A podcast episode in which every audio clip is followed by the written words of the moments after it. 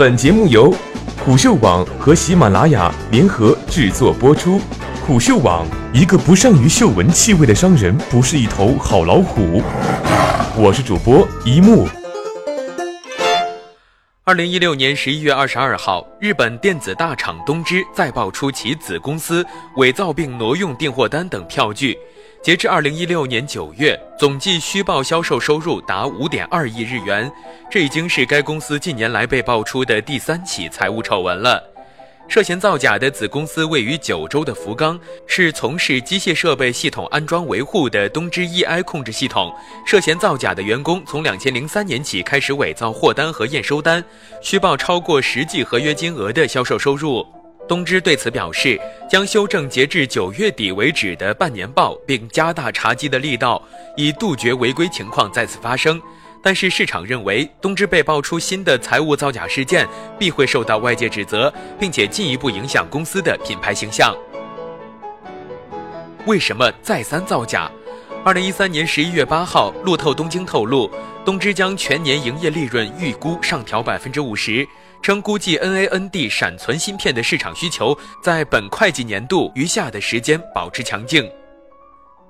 此前，东芝以两次上调四到九月的获利预估，称由于中国智能手机厂商的强劲需求，推动用于智能手机的闪存芯片价格上涨。然而，事实并非如此。根据 IDC 报道。中国智能手机出货量自二零一六年下半年左右相比同期，并没有很明显的增长。闪存的采购价格虽然自二零一六年三月开始小幅度增长，但是该涨幅在今年六七月份就出现了增长放缓。一来是 PC 市场回暖现象停止，二来是全球除中国外，集成电路市场已出现天花板。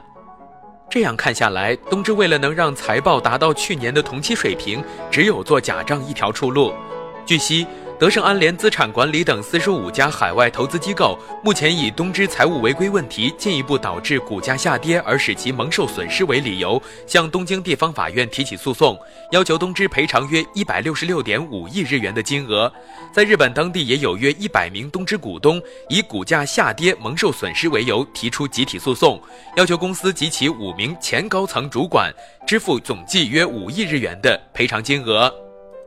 一家日本信托银行也对该公司提起诉讼，指控2015年爆出的13亿美元会计丑闻令其蒙受损失，索赔120亿日元的赔偿。为了刺激股东，防止股票继续下跌，东芝只有交出一张漂亮的财报，这就好像考了个不及格，然后还被老师要求回家让家长签字，学生偷偷摸摸的把59分改成了99分。扭转盈亏靠的是实力，不是谎言。东芝在 NAND 闪存上的合作伙伴是 SanDisk，而除了智能手机外，另一大需求的 NAND 市场是 SSD。根据 IDC 报道，2015年至2020年，全球 SSD 出货量将以 CAGR 百分之十六点九的增速增长。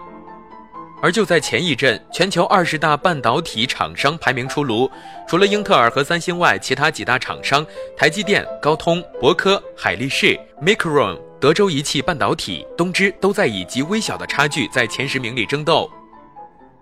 其中，东芝是最老的企业，目前已经有一百四十多岁了。因为其在全球市场的地位以及品牌溢价，已经被视作了代表大和民族的企业之一，就像三星一样。这种企业在业务上会得到一些来自政府的支持，同样，它的丑闻调查也会被政府摄入，就像三星 Note 七一样。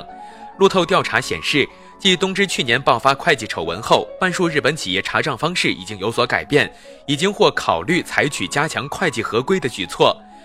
调查发现，首相安倍晋三致力于改善企业治理的行动已有些进展，政府努力使企业更加透明且股东更加友善，以赢得投资人赞赏。接下来，监管当局即将推出新规，以提高稽核专业能力的标准。